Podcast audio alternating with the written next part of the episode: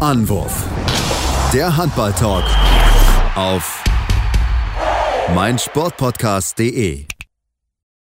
Hallo und herzlich willkommen zu einer neuen Ausgabe von Anwurf, eurem Handball-Talk auf mein sport podcast punkt de. Mein Name ist Sebastian Müller, zurück aus dem Urlaub, beziehungsweise noch nicht ganz zurück. Zwar sitzt ihr noch im Hotelzimmer in Stuttgart, aber ähm, zumindest wieder so weit bereit, dass wir hier heute über die Handball-W M sprechen können, aber natürlich auch über Frauenhandball. Da gibt es genug an Themen, die über das Deutschlandspiel sprechen. Wir haben exklusive Stimmen mit dabei und äh, ja, und natürlich ansonsten noch den Blick auf werfen, noch weitere Themen. Wie gesagt, Frauenhandball ist mit hier heute noch ein größeres Thema, als auch natürlich das Wettskandal, was aktuell so ein bisschen im deutschen, im Welthandball die Runde macht. Das meine ich natürlich heute nicht alleine, habe heute wieder meinen lieben Experten an der Seite, Patrick Fischer. Hallo Patrick. Tag Sebastian, oh bonjour, ne? beziehungsweise, ne? ich habe ja schon erzählt äh, den Leuten, dass du unterwegs bist, aber schon wieder quasi auf deutscher Seite, alles klar. Tag. Äh, ja, ja, wieder auf deutscher Seite, gestern, äh, äh, vorgestern war es schon, Abschiedsspiel in, äh, bei Martin Strubbel, mega cool gewesen, mega viel Spaß gemacht ähm, und äh, genau auch das Bild, was man von einigen Sportlern hat, ist auch genau bestätigt worden. Äh, Das war eine coole Geschichte. Wir wollen aber natürlich jetzt den Blick werfen auf äh, das, das, was bei der W M passiert ist, auf das zweite deutsche Spiel gegen Serbien. Sieg vierunddreißig zu dreiunddreißig. Und bevor wir jetzt drüber reden, wollen wir mal äh, Alfred Gislason hören, der bei uns im, äh, ja, bei unserem Mikrofon gewesen ist, M S P-Mikrofons von Rolf Bernhardt, einmal unser Bundestrainer. Alfred Gislason, herzlichen Glückwunsch schon zu, zu diesem Sieg. Es war ein sehr intensives Spiel äh, und ein starker Joel Birlehm am Schluss. Ja, also wirklich äh, freut mich sehr. Äh, äh, man muss sagen, dass äh, wir nicht zu uns gefunden haben in der Abwehr. Komplette erste Halbzeit. Äh, nur die drei zwei eins hat dann eine Weile sehr gut funktioniert. Und äh, dadurch war das sehr, ein sehr schwieriges Tor, äh, Spiel für die Torhüter. Andi kam nicht so richtig rein und, und Joel war auch äh, nicht äh, so richtig da, wo er reinkam. War ein bisschen nervös, fand ich.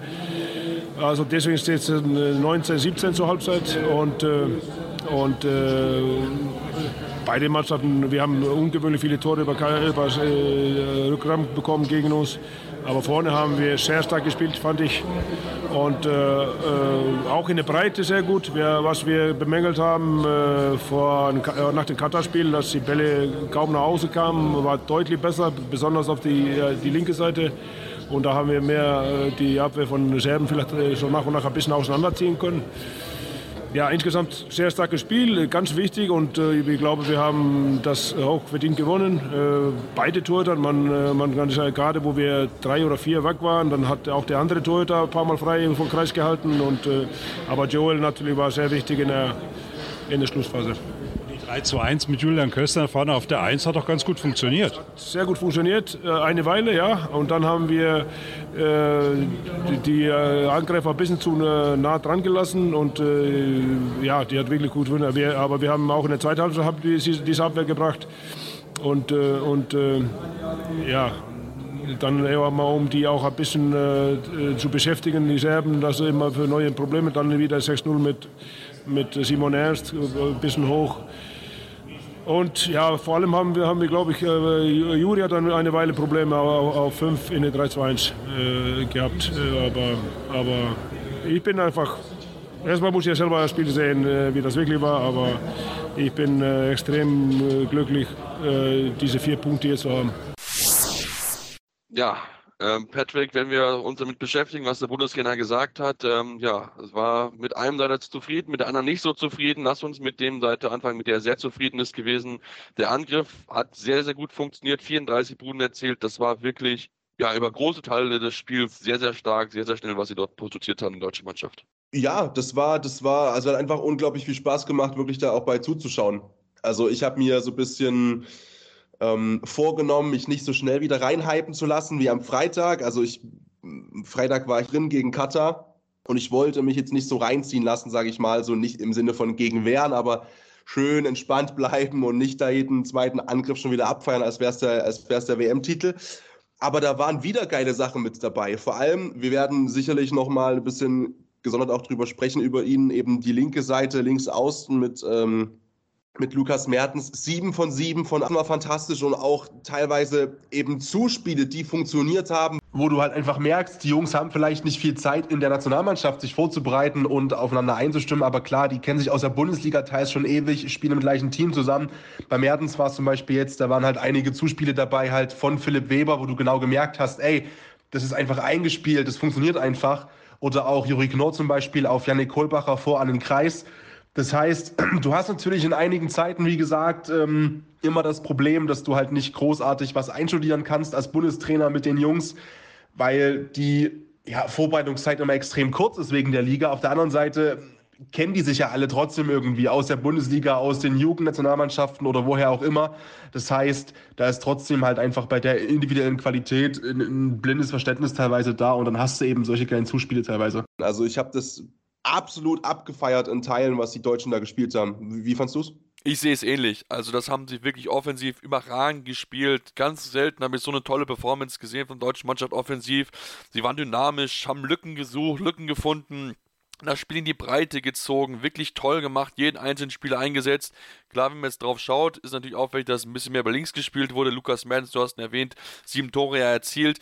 Auf der anderen Seite Patrick Groetzki nur einen einzigen Wurf gehabt, aber trotzdem, das hat eine, wirklich eine tolle Leistung gewesen. Man hat es wirklich über die ganze Spielzeit fast wirklich sehr, sehr gut gespielt. Man hat gute Lösungen gefunden gegen eine Abwehr, das darf man auch nicht sagen, die von den Serben wirklich nicht gut ausgesehen hat. Also die war wirklich ähm, löchrig wie ein Schweizer Käse, aber das hat auch die deutsche Mannschaft sehr, sehr gut genutzt zum Vorteil. Man hat die Torhüter nicht reinkommen lassen. Wladimir Kupara hat zwei, zwei Paraden, nur eine Quote von elf Prozent, einen ganz, ganz rabenschwarzen Tag erwischt und das ist wirklich sehr, sehr stark gewesen, ein überragendes Statement mit so einer Leistung, da lässt man auch auf jeden Fall hoffen für mehr. Für mich war das wirklich jetzt auch nach diesen Problemen, die man im ersten Spiel gegen Katar gehabt hat, wirklich ein Statement nochmal gewesen, dass die deutsche Mannschaft offensiv da wirklich sehr, sehr, vorne, sehr, sehr gut mithalten kann mit den Top-Teams und das war ja ein Statement, Patrick. Das war auch nötig, sage ich mal. Ne? Also, aber es ist natürlich schön zu sehen, du gehst erstmal jetzt mit äh, vier zu null Punkten in die Hauptrunde weiter. Das ist erstmal das erklärte Ziel gewesen. Ähm, und wichtig auch, glaube ich, natürlich, weil jetzt natürlich äh, aus der Norwegen-Gruppe, kommen wir später bestimmt noch auch dazu, da passiert ja auch noch einiges Spannendes sozusagen in dieser Gruppe. Da geht es ja noch darum, auf wen wir überhaupt so genau treffen, auch jetzt quasi in der Hauptrunde. Äh, du nimmst diese vier zu null Punkte mit in die Hauptrunde, die, glaube ich, wichtig sind, die auch ein großer Schritt sind in Richtung Viertelfinale. Das hast du in der Partie eben auch wirklich vor allem der Offensive zu verdanken, im größten Teil. Ähm, in Klammern, dem noch im Kasten. Das war diesmal nicht Andi Wolff, der nicht so einen guten Tag erwischt hat, aber das auch Ähm, sage ich mal, äh, absolut gut weggesteckt hat sozusagen und äh, Joel Birlehm dafür hat auch performen lassen ähm, und man hatte auch das Gefühl, kommen wir vielleicht auch noch später dazu, dann in den Defensivverbund, ähm, beziehungsweise sehr sicher sogar, dass eben auch die Rückendeckung von Wolff eine ganz andere war äh, für den äh, Torhüterkollegen als eben noch in den anderen sozusagen äh, Turnieren vorher, wo er immer so ein bisschen mitgeschwommen ist, hey, ist das eben auch ein guter Torhüter, der sich auf die Bank setzen kann. Ähm, wer hat dir am besten gefallen wieder von allen vorne oh. drin?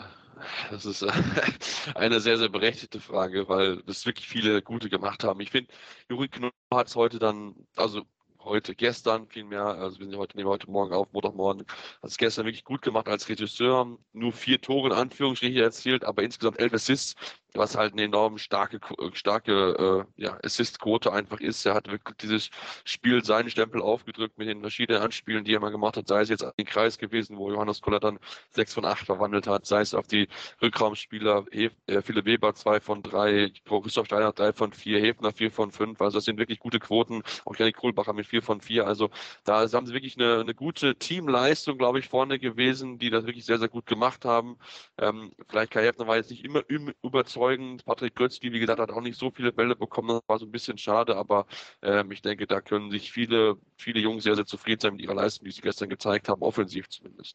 Ja, da, davon gehe ich aus. Ich habe so ein bisschen, frage mich so ein bisschen, wie so die Grundstimmung ist bei, bei Leuten wie einem Paul Drux, muss ich ein bisschen sagen, äh, weil ja auch vor der Partie so ein bisschen ähm, eigentlich, dass das so durchgeschwommen ist und das hat ja auch Gislason gesagt, dass er eigentlich viel wechseln möchte, viel rotieren möchte, einfach um ähm, ja, technische Fehler irgendwie zu vermeiden. Dafür kamen gestern Wechselfehler hinzu, ähm, über die man sich natürlich auch berechtigterweise ärgern kann, die halt einfach passieren, auch so eine, so eine Truppe.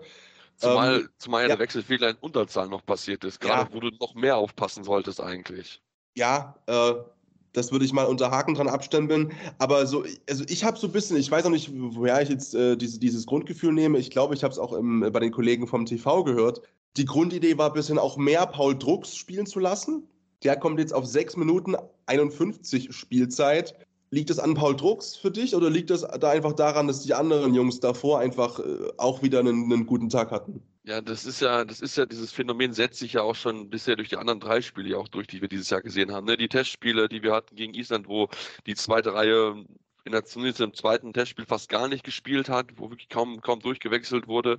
Ähm, das setzt sich so ein bisschen fort. Ich meine, Djibril M'Bengue hat noch gar nicht gespielt. Es ist bisher überhaupt noch gar keine Rolle in irgendeiner Form eingenommen. Luca Witzke, genau dasselbe, auch überhaupt noch nicht gespielt, durfte auch nicht eingesetzt werden.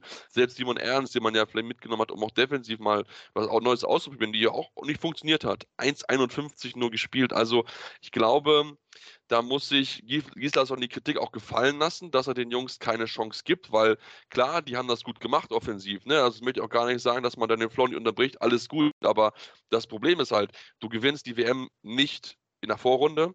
Klar, du kannst sie verlieren, aber du gewinnst nicht in der Vorrunde. Und wenn wir drüber nachdenken, dass du halt immer Juri Knorr fünfzig Minuten gibst und so weiter, also wirklich diese Topspieler, die immer dir so viel Spielzeit gibt, das wird dir am Ende wehtun, weil sie dann nicht mehr diese Kraftreserven haben, um dann im Viertelfinale, vielleicht auch im Halbfinale, dann einfach dieses hohe Level abzurufen. Weil wenn du so viele Spiele innerhalb von zwei Tagen einfach immer wieder absolvieren musst, diesen Zwei-Tage-Rhythmus, das kannst du einfach nicht kompensieren. Und ich glaube aber, jetzt mit dem Spiel gegen Algerien und dem durchaus dem Ergebnis, das uns ja geholfen hat, der Sieg von Katar gegen Algerien, wird jetzt gegen Algerien, glaube ich, viele Spieler geschont werden aus der ersten Reihe. Also mich würde es nicht wundern, wenn er anfängt mit M'Bengue, mit äh, Witzke und äh, mit Drux im Rückraum gegen Algerien, weil einfach jetzt mal die Zeit ist, dass die Jungs in, die, in das Turnier reinkommen, dass sie überhaupt mal Spielzeit bekommen, weil M'Bengue hat bisher in den vier Spielen, ich glaube, nicht ein einziges Mal den Ball in der Hand gehabt auf dem Feld, glaube ich. Also ähm, es wird Zeit, dass da dringend, dringend durchgewechselt wird. Ja, aber da, da gehe ich, glaube ich, auch von aus. Also ich glaube, dass, ich meine,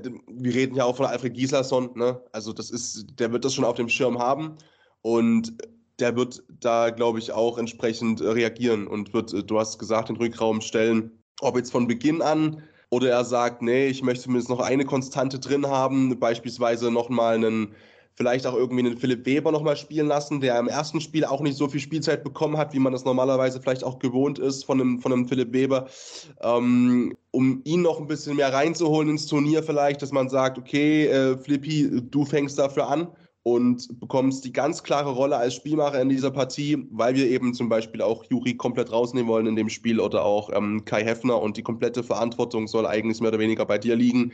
Plus eben dann, was weiß ich, dann, äh, dann wird halt rotiert zwischen den anderen drei Jungs, die noch nicht so viel gespielt haben. Ähm, das glaube ich auch schon, dass es Gislason auf dem Schirm hat. Wie fandst du ihn, also allgemein, also Gislason gestern? Ich, ähm, wir haben ihn hier in, in höchsten Tönen gelobt am Freitag in der Aufnahme von, von Robin und mir. Ähm, da hat mir das Coaching extrem gut gefallen, die Emotion, die ist immer da. Es ist ein Weltklasse-Trainer, natürlich, gar nicht die Frage. Ähm, ich fand die, die, die eine Auszeit dann oder die Auszeit in der zweiten Hälfte dann vielleicht ein kleines bisschen spät. Unterm Strich kann man sagen, hat alles perfekt funktioniert. Ähm, Aber zumindest vorne offensiv, um vielleicht noch da kurz zu bleiben, ist ja alles aufgegangen eigentlich, was er sich ausgetüftelt hat. Zumindest äh, auf dem Papier, glaube ich. Ja, also ich denke auch, also er hat, glaube ich, ähm, das schon relativ gut gemacht. Äh, das Coaching, ich finde auch die, die Auszeit, ja, da kann man mit sich drüber reden, ob man ein bisschen früher vielleicht zieht.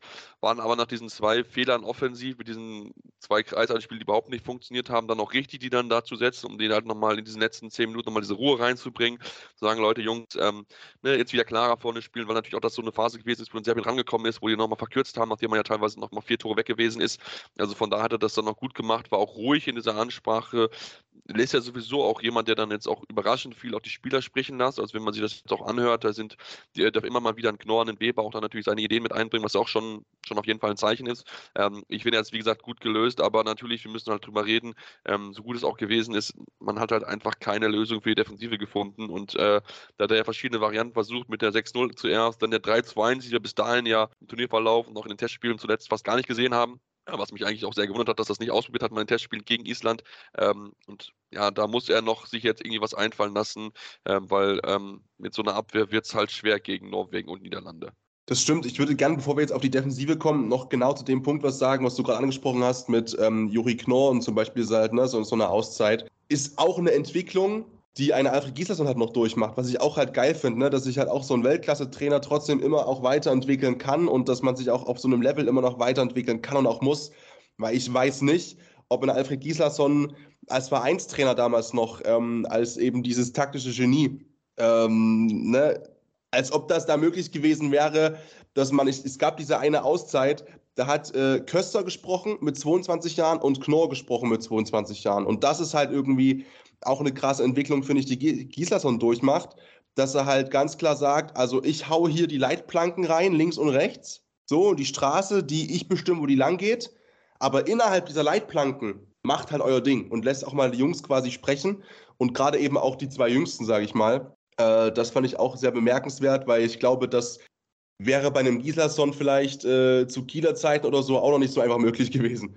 Oh, das, das definitiv nicht, definitiv nicht. Also äh, wir kennen ihn da ja durchaus als wirklich jemand, der da sehr, sehr streng ist. Aber ich meine natürlich auch mit seinen, ich glaube, es ist jetzt einundsechzig Jahren. Ähm, also da ist er ja auch noch etwas, der natürlich auch lernt. Das ist natürlich auch schön zu sehen. Ich meine, die Jungs machen es ja auch gut. Also ich denke, er hat offen da auch ja wenig, wenig, wenig Sorgen gehabt. Natürlich nach Gleiten aus in der entscheidenden Phase hat er dann gesagt, okay, so wollen wir es, wollen wir spielen.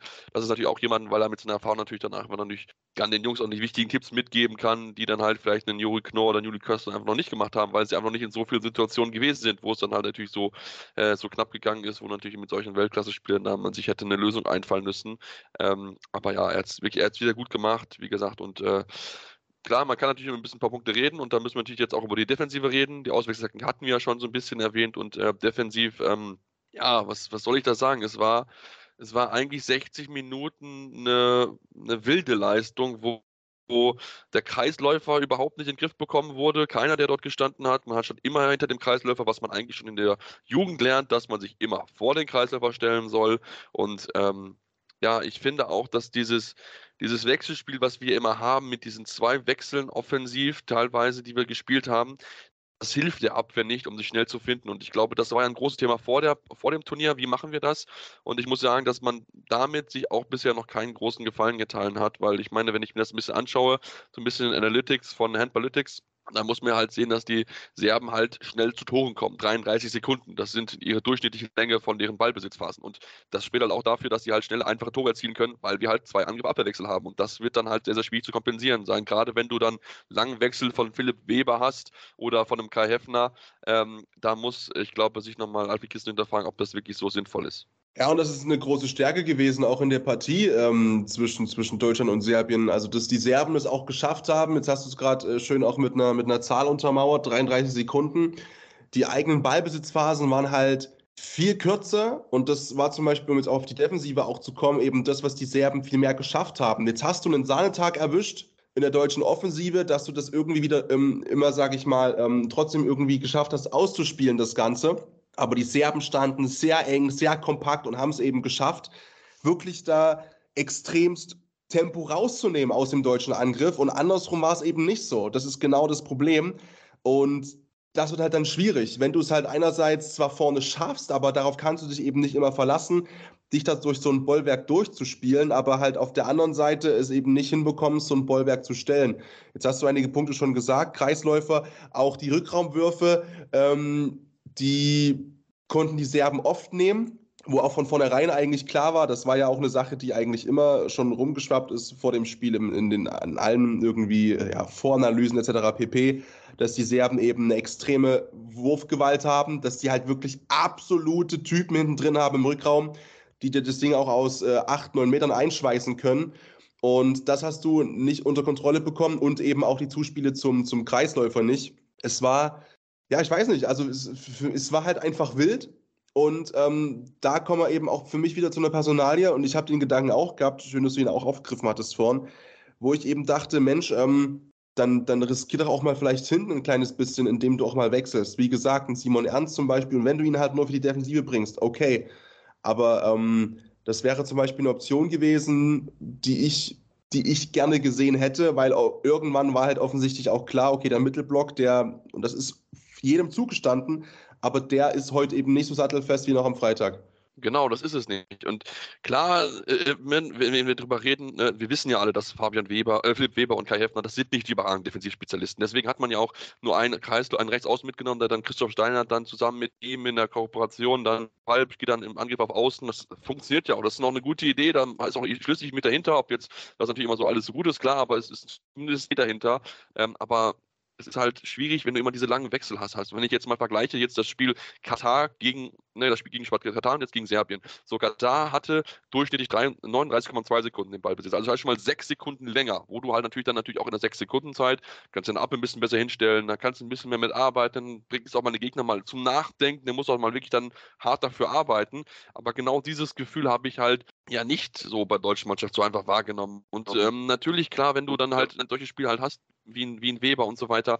Ähm, ich finde zum Beispiel den Paul Drux, den kannst du halt, der weißt du, den kannst du auf halb hinstellen und der verteilt das auch sehr, sehr gut. Und der macht auch offensiv, ist er genauso gut. Und ich meine, wenn er nur sechs, knapp sieben Minuten spielt, dann ähm, ja, ist es halt auch zu wenig eigentlich für die Klasse, die ein Paul Drux ja hat, der ja auch im Verein eine wichtige Rolle einnimmt, der auch dauernd vorweggeht und so. Also ich finde, ähm, wenn man dann auch überlegt, okay, wir machen dann vielleicht kurze Wechsel mit einem Weber oder, oder auch eine, vielleicht mit, der, mit dem Häfner dann äh, auf der entsprechenden Seitenwechsel, ähm, dann nimm doch einen Ernst oder dann nimm wirklich jemanden wie... Ähm, ja, wie einen Druck, damit du einfach nur einen Wechsel hast und nicht zwei, weil wenn du zwei Wechsel hast, dann hast du halt immer dieses Problem, dass einer von weit rüberkommen muss und dann spielen das, können die die so schnell ausspielen. Ich meine, wir haben es gesehen, gerade der serbische Mittelmann, Lazar Kukic, was der gespielt hat, überragend. Sieben Buden gemacht bei acht, also acht Versuchen, ganz, ganz wichtige Rolle eingenommen, immer auch wieder den Kreis gesucht und das hat sehr, sehr einwandvoll funktioniert, weil die deutsche Abwehr musste sich erstmal finden und im Zeitraum des Findens, ja, war schon irgendwie jemand frei oder war irgendwo eine Lücke da und dann war schon das Tor erzielt. Ja, und das ist eine Sache, glaube ich, die, da bin ich mir halt sicher, die, die wird natürlich jetzt auch großartig besprochen werden. Das haben wir auch gehört, dass Gislason überhaupt nicht zufrieden war, eigentlich mit der defensiven Leistung. Das, das ähm, wird jetzt, Klopf auf alles Holz, was ich gerade finde. Äh, natürlich gegen Algerien im normalsten aller Normalfälle kein, kein Problem darstellen und dass du eben vielleicht auch jetzt eben das Spiel mal nutzt, auch wenn Algerien sicher nicht der Gradmesser ist in der eigenen Offensive, um jetzt da irgendwo großartig ähm, extreme Schlüsse ziehen zu können. Ah, so spielen wir gegen Norwegen auch ähm, in der Defensive. Aber ich bin mir schon ziemlich sicher, dass Gislason auch weiß, dass er die Chance vielleicht mal nutzen muss jetzt, um ein bisschen was zu probieren und einfach zu schauen, okay, wie gesagt, ne, welchen Wechsel bringe ich jetzt? Äh, bringe ich beide, bringe ich einen? Sozusagen äh, Wechsel immer mit ähm, in die Defensive rein, mhm. weil... Wir kommen ja gleich auch noch zu den anderen W M-Spielen. Jetzt natürlich in der Hauptrunde auch dann Gegner kommen, die nochmal einen Zacken schärfer sind. Mindestens mal ein Gegner, der nochmal eine, eine ganze Ecke schärfer ist. Auch mit einer ganz anderen Individualqualität, mit Sanna Sargosen, mit den Norwegern.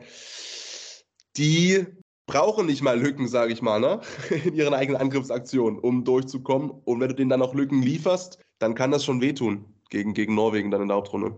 Ja, definitiv. Äh Ich würde das einmal, das, unseren Deutschlandteil mit einem Zitat jetzt von Philipp Weber schließen wollen. Den hören wir jetzt gleich nochmal im Interview mit Rolf Bernhardt oder im Interview mit ganz vielen Journalisten, wo Rolf Bernhardt mit dabei gewesen ist. Vielleicht noch ein Wort, weil ich glaube, das, das, das hat er sich auch verdient. Ähm, ich habe es vorhin ein bisschen angeteasert. Andreas Wolff keinen guten Tag gehabt. Allgemein die deutschen Torhüter jetzt nicht stimmt, äh, ja. Weltklasse-Niveau unterwegs gewesen an dem Tag. Ähm, zweiunddreißig Prozent am Ende dann für den anderen, für Joel Birlehm.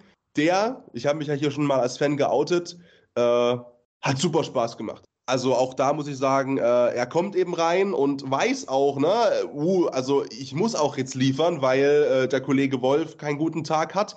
Ist ja auch dann nochmal eine andere Form von Druck. Es ist immer einfacher zu wissen, okay, äh, ich komme jetzt mal rein vielleicht, ähm, weil Wolff eine Pause möchte oder whatever, aber der hat eigentlich so einen guten Tag, der ist im Flow. Aber nee, du weißt, okay, mh, ähm, ich komme rein. Ähm, weil der etablierte Torhüter, die Nummer eins, hat eben keinen guten Tag. Das heißt, alle verlangen von mir natürlich jetzt auch, dass ich entsprechend bitte liefere und Birlehm hat geliefert. Ja, definitiv. Und ähm, das wollen wir auf jeden Fall nicht außer Acht lassen, hat auf jeden Fall dazu beigetragen, dass man diesen Sieg sich sichern konnte, weil auch gerade in der Schlussphase viele wichtige, viele Freie weggenommen, auch in Unterzahl wurde er diesen Freien weggenommen. Also da hat er eine ganz, ganz wichtige Rolle gespielt, nachdem er auch so ein bisschen, ja, ein bisschen Nervosität hatte, ist ja auch alles in Ordnung, erstes großes Turnier, wo er mit dabei ist, da ist er auch erstmal ein bisschen nervös mit dabei, also, ähm, aber das ist wirklich sehr, sehr gut gemacht, toll gelöst und ähm, ja, ein ganz wichtiger Faktor gewesen, dass er am Ende diesen knappen vierunddreißig zu dreiunddreißig Sieg gegeben hat gegen Serbien und jetzt, wie gesagt, zum Abschluss einmal ein Statement oder nochmal ein Zitat von Philipp Weber im aus der Mixzone, wo Rolf Mardi natürlich auch sein Mikrofon reingehalten hat. Und dann reden wir gleich natürlich noch ein bisschen mehr über die anderen Spiele, deswegen bleibt dran hier bei Anwurf, eurem Handball-Talk. Ah, da geht vieles durch den Kopf, extrem viele Glücksgefühle, äh, Erleichterung. Ähm, es ist einfach ein tolles Gefühl, äh, wenn man sieht, wie sich jeder Einzelne, nicht nur wir Spieler, auch alle auf der Tribüne extrem freuen. Und da ist jetzt in der kürzesten Zeit von dem Turnier, glaube ich, extrem viel zusammengewachsen. Äh, und äh, ja, jetzt muss man einfach den Sack zumachen gegen Algerien und, und, und uns nochmal ein bisschen steigern, um, um dann wirklich mit, äh, mit den vier Punkten weiterzugehen. In rund vierzig Folgen habt ihr mich jetzt schon sagen hören, I want to tell you about the Beatles. Ich habe euch die Geschichten zu ihren Alben und ihren Songs erzählt, euch ihre wichtigsten Wegbegleiter und Vertraute vorgestellt und natürlich die Orte, die für die Bandgeschichte eine wichtige Rolle spielten. Habt ihr die drei bisherigen Staffeln schon durchgehört? Nein? Na, worauf wartet ihr dann noch? Rein in den Podcatcher eurer Wahl und einfach mal losgehört. Und folgt gerne auch unserem Instagram-Kanal I W T T Y Beatles Podcast. Ja, und jetzt sind wir zurück und wollen natürlich noch ein bisschen weiter auf weitere Ergebnisse drauf schauen, uns mit beschäftigen und natürlich den Blick werfen auf die deutsche Parallelgruppe, die wir dann in der Hauptrunde treffen werden, Gruppe F, mit Norwegen, Niederlande, Argentinien und Nordmazedonien.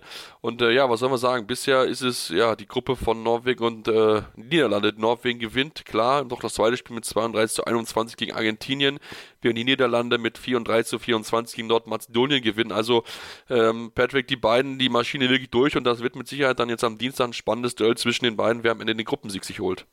Ja, das war, das, das, da freue ich mich fast schon extrem drauf, muss ich sagen. Das ist fast schon äh, mein, mein Dienstags-Highlight, äh, bin ich ganz ehrlich, weil der, in allgemein in der Gruppe geht es halt noch um so viel. Es geht um den Gruppensieg, ne? Es geht dann wirklich um die vielleicht entscheidenden Punkte auch, äh, die du halt mitnehmen kannst in die Hauptrunde. Dazu ja auch für die Deutschen nicht ganz irrelevant, ob du eben jetzt dich auf Argentinien oder Nordmazedonien vorbereiten darfst dann in der, in der Hauptrunde dann. Die spielen ja auch noch gegeneinander und spielen quasi diesen letzten dritten Platz aus, sind ja auch vom Torverhältnis sehr ähnlich. Also da kann alles noch in irgendeine Richtung kippen. Und natürlich auch punktgleich, klar. Ähm, ich möchte da vor allem fast schon die Niederländer ein bisschen hervorheben, die wirklich ein brettstarkes Turnier spielen bisher, in, in beiden Spielen. Jetzt kannst du natürlich sagen, okay, Nordmazedonien und Argentinien auf der anderen Seite, aber das habe ich auch schon mit Robin besprochen. Wir sind inzwischen eben auch weit davon entfernt oder viel weiter entfernt da, davon als noch vor einigen Jahren, dass du halt bei einer W M, sag ich mal, auch Klassenfahrttruppen dabei hast. So, das sind alles inzwischen super ausgebildete Jungs, äh, die da auf der Platte stehen, die da auch ähm, in vielerlei Fällen in jedem Land irgendjemanden haben, in den meisten Fällen, der irgendwo im europäischen Top-Handball sein Geld verdient. Die können alle Handball spielen und deswegen, also die Niederländer, muss ich sagen, die gefallen mir extrem gut, die, die machen richtig Bock.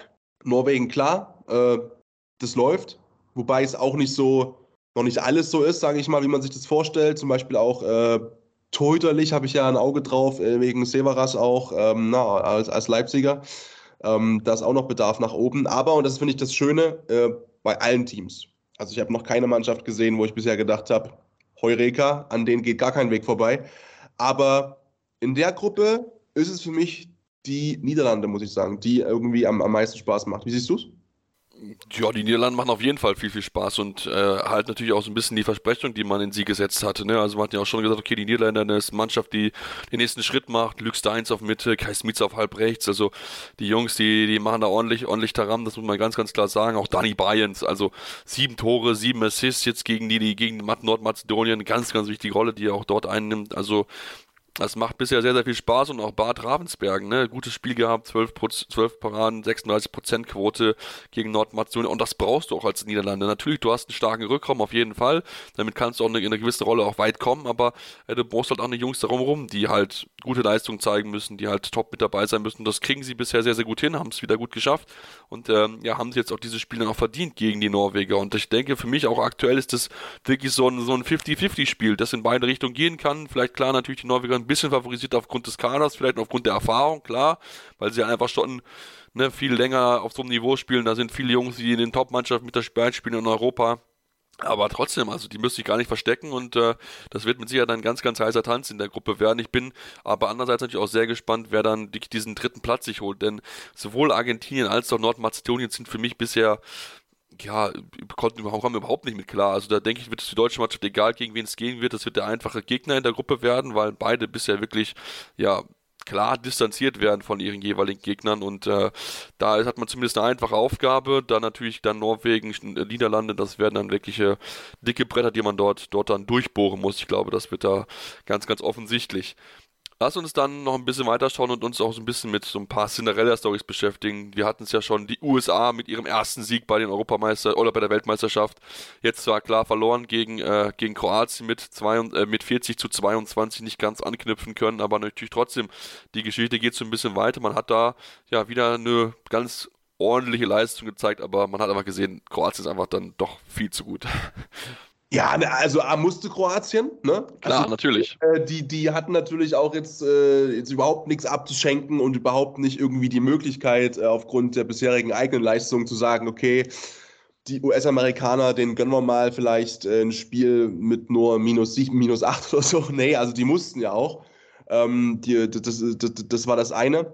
Auf der anderen Seite, das müssen wir uns mal auf der Zunge zergehen lassen, das finde ich aber total, du hast es gesagt, Cinderella-Story, ich finde es total schön.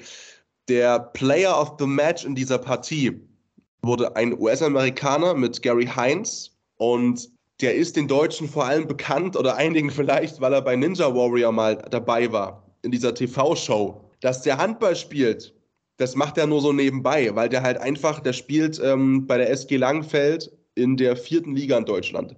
So, und wenn wir uns das mal vor Augen führen, okay, der spielt ein Viertligist, wird Player of the Match in einer W M, dann kann man ungefähr sich auch vorstellen, wo eben der, der Handball auch aktuell ist, ähm, in den U S A. Ich war sowieso überrascht, als ich die gesehen hatte, weil ich letztens erst mit einem Kollegen, der, äh, der hat äh, eine, eine College-Sport-Agency ähm, gesprochen habe, ähm, ob es überhaupt Handball gibt in den Vereinigten Staaten. Also man weiß von dessen Existenz, aber dass es da auch wirklich Handballer gibt, das ist noch absolut in den Kinderschuhen.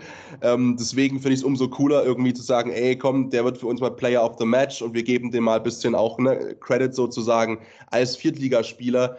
Deswegen das Spiel, ja, für Kroatien ein absoluter Pflichterfolg, auch in der Höhe sicherlich völlig in Ordnung, aber irgendwie, das ist einfach eine schöne Geschichte, so wie du es halt beschreibst, und es ist eine Cinderella-Story, und ähm, das gehört für mich auch zu einer W M dazu, und auch solche Mannschaften, wo du vielleicht weißt, ja, okay, President's Cup, klar, wahrscheinlich, dachte man zumindest davor, ähm, aber dann ist das doch irgendwie was, was so ein, so ein Turnier, sage ich ihm erstmal so richtig, die, die, diese...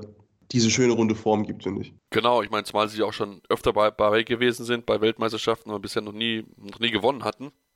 Das dürfen wir auch nicht vergessen, ich glaube, es waren äh, sechs Ausgaben vorher, wo sie sich, äh, wo sie jeweils mit dabei gewesen sind, und äh, ja, wo sie halt dann halt keinen einzigen Sieg sich geholt haben, beziehungsweise waren auch dann für, für Ägypten jetzt vor zwei Jahren qualifiziert, konnten aber aufgrund von Corona dann nicht teilnehmen, und deswegen war es natürlich für sie sehr schön, dass sie hier da den ersten Sieg jetzt geholt haben, und klar, natürlich jetzt gegen Kroatien keine Chance gehabt, aber natürlich trotzdem Gary Hines eine schöne Geschichte, war ja auch schon bei Take Me Out, glaube ich, sogar mit dabei. Aber den hat man schon überall durchgeschoben, ja. War sogar schon bei der amerikanischen Ausgabe von Ninja Warrior mit dabei, also Also wirklich, ähm, ja, tolle, tolle Geschichte da drumherum, und äh, ja, der U S-amerikanische Handball sowieso natürlich noch, also ich noch... Das wird jetzt nicht weniger werden wahrscheinlich, das Telefon wird brennen bei ihm jetzt sicherlich. Ja, ja w- wahrscheinlich. Ich meine, ich, ich kenne es ja auch noch, ich habe ja auch mal ein bisschen in während meines Auslandssemesters oder vorher schon ein bisschen Kanada spielen dürfen, während meiner Zeit dort, und äh, das ist wirklich, ja, da gibt es ein paar Turnierchen, und das ist es dann auch so ein bisschen, so kann man es, glaube ich, ganz gut zusammenfassen, und da werden halt gerade dann Spieler oder Jungs, die aus Europa, Europa kommen und ein bisschen Handball dort gespielt haben, sind dort qua...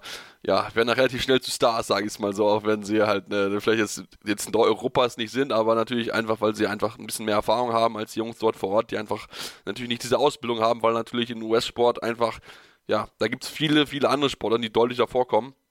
Deswegen trotzdem natürlich eine to- coole Geschichte, dass sie dort jetzt äh, ja, mithalten können, auch wenn jetzt natürlich klar diese deutsche Niederlage es gegeben hat. Dann lass uns mal auf ein weiteres Cinderella-Story zu sprechen kommen, schwieriges Wort.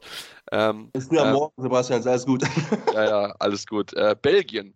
Belgien hat ihren ersten Sieg eingeholt bei ihrer ersten W M-Teilnahme, gewinnt mit einunddreißig zu neunundzwanzig gegen Tunesien, und damit ist Tunesien quasi so gut wie raus aus diesem Turnier, müssten jetzt gegen Dänemark gewinnen, was ich äh, aktuell aufgrund der Form von Dänemark überhaupt nicht kommen sehe, und das muss man sagen, Tunesien ist diese große Enttäuschung bisher, denn dass du mit einunddreißig zu neunundzwanzig gegen Belgien verlierst, nach dem siebenundzwanzig zu siebenundzwanzig gegen Bahrain, also das ist überhaupt nicht das, was sich Tunesien erhofft hat. Nee, über, äh, gar nicht. Also, äh, weil die Entwicklung ja eigentlich auch in die andere Richtung ging. Du hast natürlich in Afrika dieses eine dominante Team mit den Ägyptern natürlich, was immer so vielleicht der Gradmesser ist, das ist schon klar. Aber danach, äh, da ist eben nicht mehr viel Abstand, sage ich mal, äh, ne, bis zu den Nächsten. Und da steht eben Tunesien so. Deswegen, boah, also... Pff. Das Ding ist halt, dass du ja eigentlich, also du hattest eigentlich die perfekte Voraussetzung, auch rein von der Gruppenkonstellation. Du hast angefangen gegen Bahrain, die du bei allem Respekt und ohne das despektierlich natürlich zu meinen, einfach komplett wegbügeln musst, theoretisch. Solltest. Mit ja. dem eigenen Anspruch.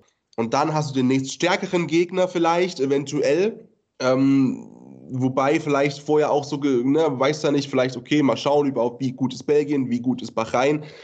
du kommst eigentlich mit den zwei Gegnern rein in dieses Turnier, wo du weißt, du kannst dir eine hervorragende und, und entspannte Position erarbeiten, weil du diesen Kracher erst zum Schluss bekommst. So. Und jetzt so sich hinspielen zu müssen, dass du gegen Dänemark jetzt punkten musst, und ist komplett abstrus, weil du natürlich auch aus Dänemark null Grund hast, irgendwie, sag ich mal, nachzulassen. Ähm, weil du ja die Punkte auch mitnehmen möchtest gegen Tunesien. Weil Stand jetzt gehst du eben davon aus, vielleicht aus dänischer Sicht, Belgien wird das gegen Bahrain wuppen. Das bedeutet, ähm, Bahrain bleibt auf Platz vier. Das heißt, dein Spiel als, aus Dänemarks Sicht gegen Tunesien ist wichtig, weil du diese Punkte, die du dann holen kannst, mit in die Hauptrunde reinnimmst.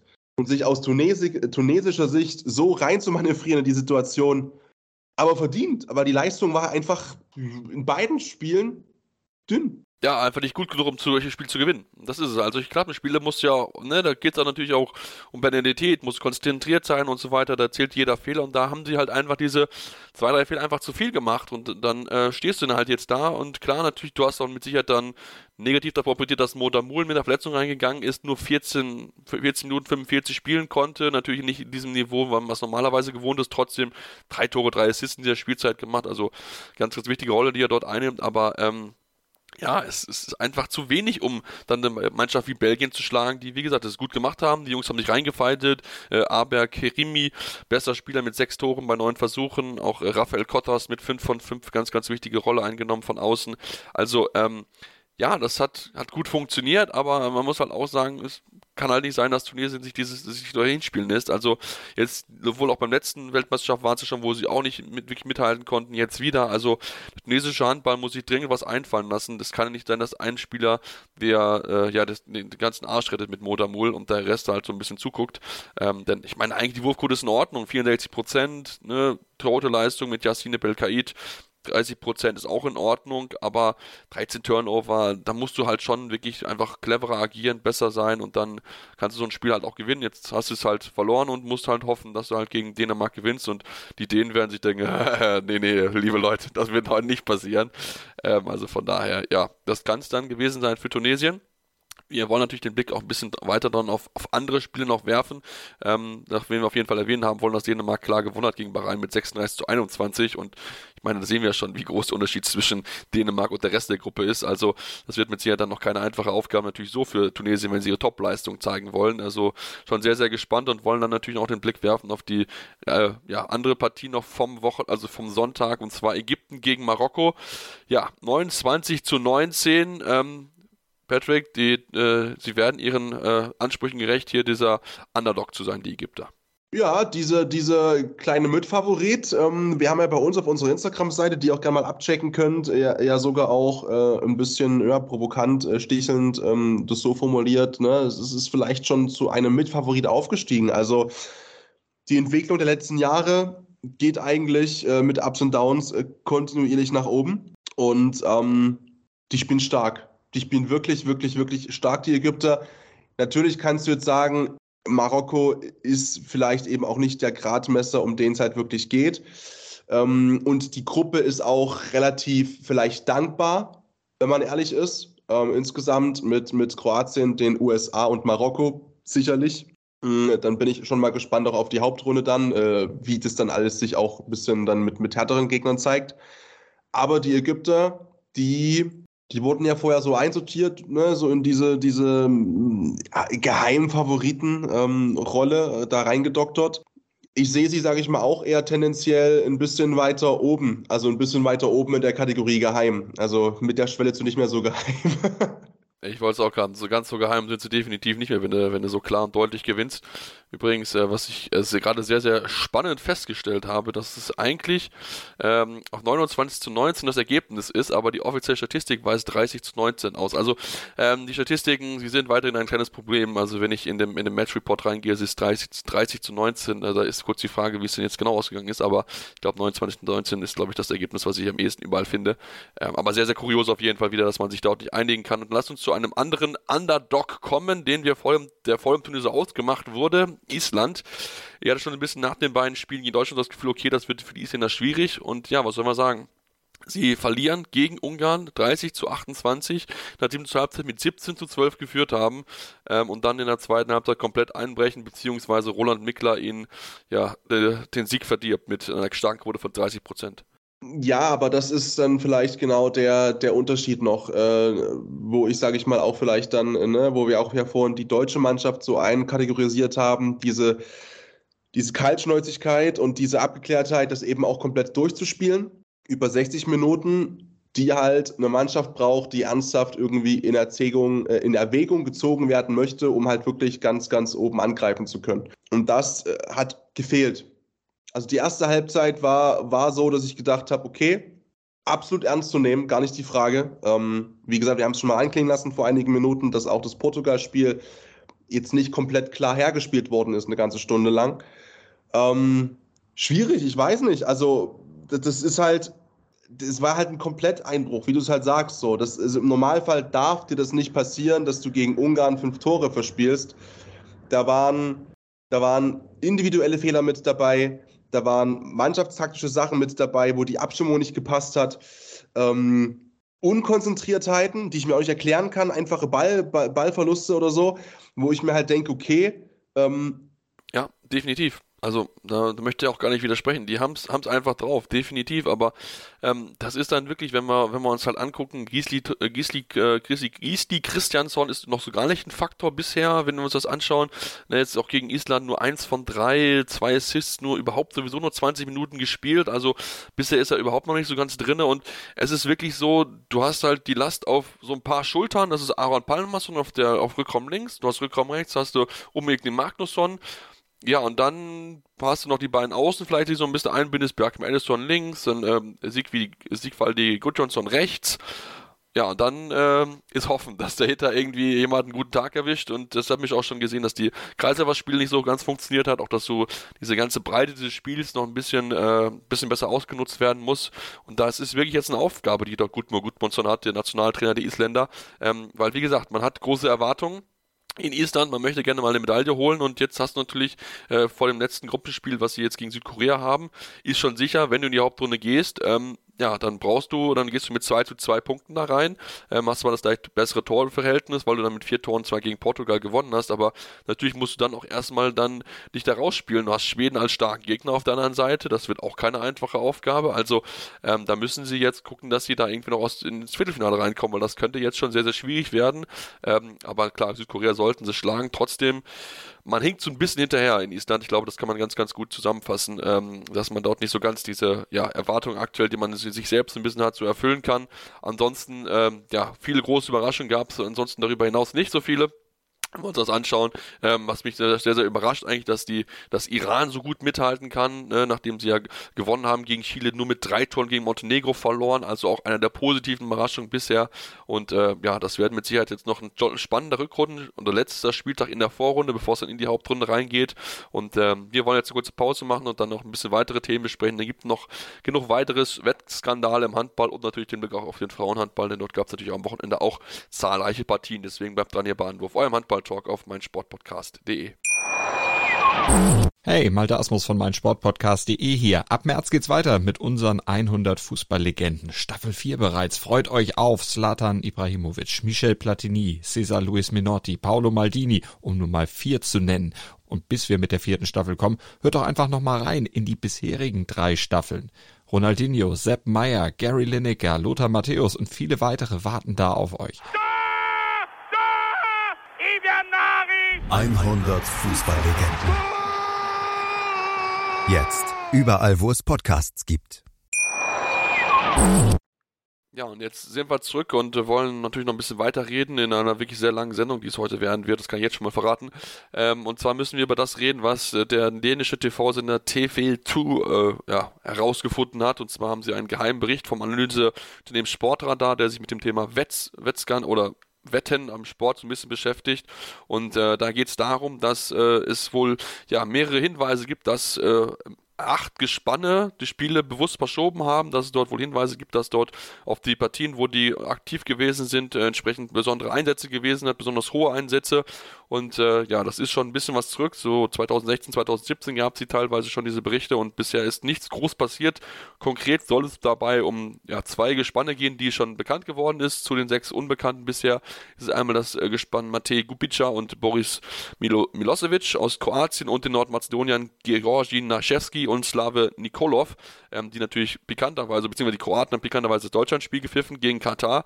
Ähm, natürlich die Montenegriner, ein sehr, sehr bekanntes Duo gewesen. Ähm, Deswegen, wenn wir uns das durchlesen, liest sich sehr, sehr interessant, was, es, was man da so liest und auch das Statement dann von der E R F dazu. Ja, man hat es weitergegeben, aber wirklich was passiert ist seitdem nichts. Man hat keine konkreten Hinweise in den Spielen gefunden, als man sie sich angeschaut hat. Trotzdem natürlich, nachdem wir es auch schon im letzten Jahr hatten, ähm, ist dieses Thema Matchfixing oder beziehungsweise Verschieben von Spielen ein großes Thema, wo die Verbände aktiv werden, auch wenn sie das so ein bisschen von sich schieben wollen, dass dort nichts Schlimmes passiert. Ja gut, das ist ja äh, klar, also das ist ja, das ist ja jetzt, genau, das ist ja keine große Überraschung, also dass natürlich die Verbände sagen oder wer auch immer, man hat ja auch schon die zwei ähm, Schiedsrichter-Duos befragt sozusagen, natürlich, weil es auch da vor Ort eine Rolle spielt, gerade bei der aktuellen W M, weil die eben am Start sind einfach, ähm, die sich da natürlich auch sehr ausweichend geäußert haben, das ist auch völlig in Ordnung so, wie, natürlich gilt per se immer erstmal die Unschuldsvermutung, ähm, es ist halt, wie es auch der Bericht schreibt oder auch der Artikel, den habe ich auch gerade hier vor mir, einerseits natürlich so, dass es, dass es halt auffällig ist, dass es Sportradar eben auch auffällt, was auch pikant zum Beispiel ist. Es geht um sechsundzwanzig Partien, wo auch deutsche Mannschaften mit beteiligt sind. Es geht auch um Champions-League-Spiele, unter anderem von Flensburg und von Kiel, auch von anderen großen Vereinen wie Kielce und Veszprém aus Ungarn. Ähm, Es gibt eben keine ganz klaren roten Flaggen, so wie es auch der Artikel schreibt, dass jetzt X Y Z passiert ist und daraufhin. Auf der anderen Seite steht aber auch drin, dass ähm, eben auch Sportradar, die diese Spiele nochmal sozusagen untersuchen lassen hat ähm, und dann eben festgestellt worden ist, dass in den meisten dieser sechsundzwanzig Spiele die, sage ich mal, Entscheidungen, die vielleicht fünfzig fünfzig ausfallen oder was auch immer, alle so ausfallen oder die meisten da so ausfallen, dass es eben genauso auf die damals formulierten Wetten gepasst hat von bestimmten Wettanbietern. So, letztendlich. So. Natürlich kann das alles Zufall sein, wie gesagt, gar nicht die Frage. Ähm, es ist halt nichts Neues. Und äh, es ist halt auch eine Sache, die, die, die, ähm, ja, die, also mich wundert das nicht. Mich, mich ärgert das natürlich, aber mich wundert das nicht. Äh, du hast zum Beispiel auch jetzt natürlich das, das mazedonische, die mazedonische Paarung, das Duo, Ähm, wo es ja sogar in Richtung weitergeht, wo ja auch äh, Berichte vorliegen, die angeblich ähm, ja oder belegen sollen, beziehungsweise die erstmal den Vorwurf in den Raum stellen, dass eben der eine von den beiden mazedonischen Referees auch äh, Kontakte hat ähm, bereits, die nachweisbar sind zur Wettmafia, zur organisierten Kriminalität und da quasi auch mit drin steckt. Ähm, wie gesagt, das sind alles erstmal nur Berichte und, und Vorwürfe, noch nichts belegt oder irgendwie in der Richtung. Ich finde es halt schade, dass ich an dem Punkt bin, wo ich ganz ehrlich sagen muss, ja, mich wundert es jetzt nicht. Also das ist schlimm, aber es ist mich, mich wundert es halt, also weiß nicht, wie, wie du bist, du bist ja auch schon länger drin äh, im ganzen Handballkosmos. Ich weiß, dass es ja auch schon im Handball immer viele Diskussionen gab die letzten Jahre. Wie groß ist denn das Thema Wettmafia allgemein im Handball, Sebastian? Ähm, ja, sagen wir mal so, es ist bisher noch kein großes Thema, weil auch der Sport natürlich jetzt vielleicht auch insgesamt jetzt mal außerhalb von Deutschland vielleicht auch nicht diese, nicht immer diese Relevanz besitzt, wie jetzt vielleicht äh, der Fußball insgesamt über ganz Europa, in der ganzen Welt natürlich, klar, da ist dann natürlich ein großer Unterschied, da wird natürlich dann in Asien wie bescheuert natürlich drauf gesetzt, aber ich meine, wenn es sieben Wettanbieter gibt, die auf Sportradar zugehen und sagen, hey Leute, schaut euch das mal an, hier gibt es überraschend viele Wetten auf ne, diese bestimmte Ergebnis, zum Beispiel zum Unentschieden oder so zur Halbzeit, ähm, dann sollte man sich das jedenfalls schon noch anf- anschauen. Da bin man natürlich auch schon, natürlich auch neugierig, okay, ne, was ist da Sache? Und ähm, ich finde auch, klar, natürlich auch, man, man muss immer vorsichtig sein mit Vorverurteilung und so weiter, natürlich, klar, aber äh, was ich mich halt, was mich halt stört, ist, wenn du halt Verdachtsmomente halt hast von Sportradar, die das ja beruflich machen, die kümmern sich um nichts anderes, als das zu analysieren, Wettmarken und so weiter und so fort, und du kriegst als Verband die Info, okay, da könnte eventuell was sein. Dann ist doch die erste Reaktion, die ich mir denke, okay, da muss ja irgendwie was sein, da muss ich mir mal angucken und da muss ich doch, um die Schiedsrichter zu schützen, für den Fall der Fälle, falls sie wirklich was sein sollte, muss ich sie doch rausnehmen und sagen, okay, gut, Leute, hier gibt's Vorwürfe, wir wollen das mal in Ruhe analysieren und ne, wenn wenn alles gut ist, dann sind sie wieder mit drin, dann ist alles in Ordnung und so weiter und so fort. Klar, die werden natürlich dann beschweren, ja, ein bisschen mehr Vertrauen in uns und so weiter, aber man hätte doch einfach sicherheitstechnisch oder einfach zur Sicherheit sagen können, okay Leute, wir haben jetzt Vorwürfe, wir schauen uns das an, sobald das geklärt ist, dürft ihr wieder international pfeifen. Aber das gab's ja gar nicht, in irgendeiner Form gar nicht, man hat sich einfach entschieden, okay Leute, ja, ihr wart halt mit dabei, dürfen wir da mitspielen, ne? Alles gut, alles in Ordnung, wir haben hier nichts gefunden, fertig ist die Sache für uns erledigt. Also es ist ein bisschen sehr, sehr einfach, zumal es ja auch schon, wie gesagt, zweitausendzweiundzwanzig, also vor einem Jahr auch schon diese Vorwürfe gegeben hat, damals aus schwedischer und aus schwedischen Zeitung, wo man auch darauf eingegangen ist, dass viele internationale Matches auch europäischer Ebene verschoben worden sind und dann muss ich mich halt als Verband dann irgendwann auch ein Jahr später wieder die Frage stellen, warum tue ich nichts dagegen, warum reagiere ich nicht auf Vorwürfe und mache mal wirklich eine unabhängige Kommission und sage nicht als Verband, ach ja, da, ich habe nichts gefunden, ist alles gut. Ja, das ist halt, also erstmal zum ersten Punkt, zum Handball, na klar, ich meine natürlich für die für die Wettmafia vielleicht auch dann, sage ich mal, äh, immer gefundenes Fressen natürlich, klar. Weil äh, ja. du eben eine, natürlich eine, eine Sportart einfach hast, wo du weißt, ey, da können wir relativ unbehelligt, wie gesagt, ist jetzt natürlich nur mal im Falle dessen und das stimmt oder was auch immer, ne, nur mal dahergesponnen. Aber ja. natürlich kannst du aus, aus Wettmafia-Sicht natürlich, klar, Handball attraktiv, der Markt ist groß genug, dass es sich rechnen wird anscheinend oder was auch immer, keine Ahnung, ähm, aber eben noch so unbehelligt, dass eben auch die, merkt man ja daran zum Beispiel auch, ne, über, überleg dir eins, überlege dir, wir hätten den gleichen Fall halt im Fußball. Im ja. Fußball, das wird darüber riesig. Dass zwei Champions-League-Spiele verpfiffen worden sind. Das wäre, wir würden uns wieder herrlicherweise ein Jahr mit nichts anderem beschäftigen, als wie scheiße ist die UEFA und wie nervt die und die FIFA und es ist alles ach, und Wettmafia und wie schlimm. Und im Handball ist es halt, wir reden, das ist eben das Ding, wir reden halt wirklich eben nicht wie, keine Ahnung, Ähm, dass es da in irgendwelchen dubiosen Wettbüros in, in, in, in Asien darum geht, auf deutsche Vier- und Fünftligaspiele zu setzen, horrende Summen, sondern wir sprechen halt von der obersten Top-Class-Handball überhaupt. Und da bin ich auch komplett bei dir, dass dann der Verband sagen kann oder sich erlauben kann, überhaupt nicht viel zu sagen.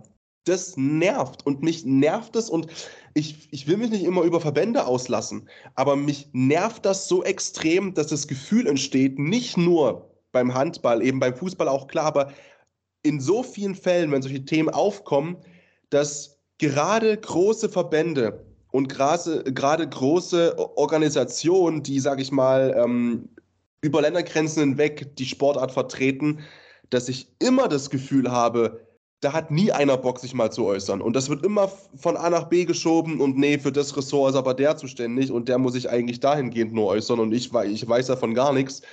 Und ähm, wir haben jetzt in den letzten acht Wochen, die ich hier am Start bin, schon so oft gesprochen über äh, den, den E H F. Das nervt mich einfach, Sebastian. Es nervt mich, aber es ist halt, du musst halt drüber sprechen, klar. Natürlich, natürlich, du musst darüber sprechen und ähm, es ist wirklich so dieses Thema, du, mich auch so bei, dass die internationalen Sportverbände sich das immer so einfach machen. Ja, wir sitzen uns einfach mal aus, in drei Wochen redet sowieso keiner mehr drüber, so gefühlt. Ich meine, das ist ja auch, wir sehen es auch beim Frauenhandball mit dem Thema André Fuhr, ist ja genau dasselbe, da hat man auch das Gefühl, okay, gut, redet keiner mehr drüber, sind England Reus und das ist halt, das ist einfach zu einfach gedacht, weil die Probleme des Sports schaffst du damit nicht weg.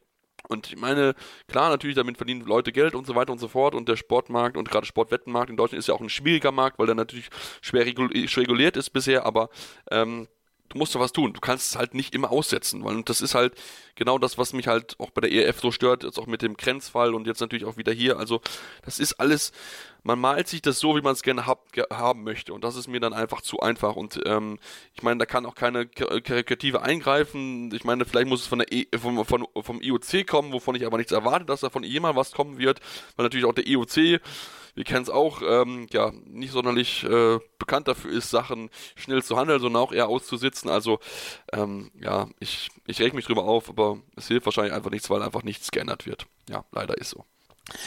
Gut, dann versuchen wir jetzt mal, Patrick, wenn du nichts mehr hast, den Dreh zu machen zum Frauenhandball und uns mit den sportlichen Verhältnissen wieder zu beschäftigen. Und zwar wollen wir den Blick werfen auf ja, die deutschen Mannschaften im europäischen Wettbewerb. Und was sollen wir sagen?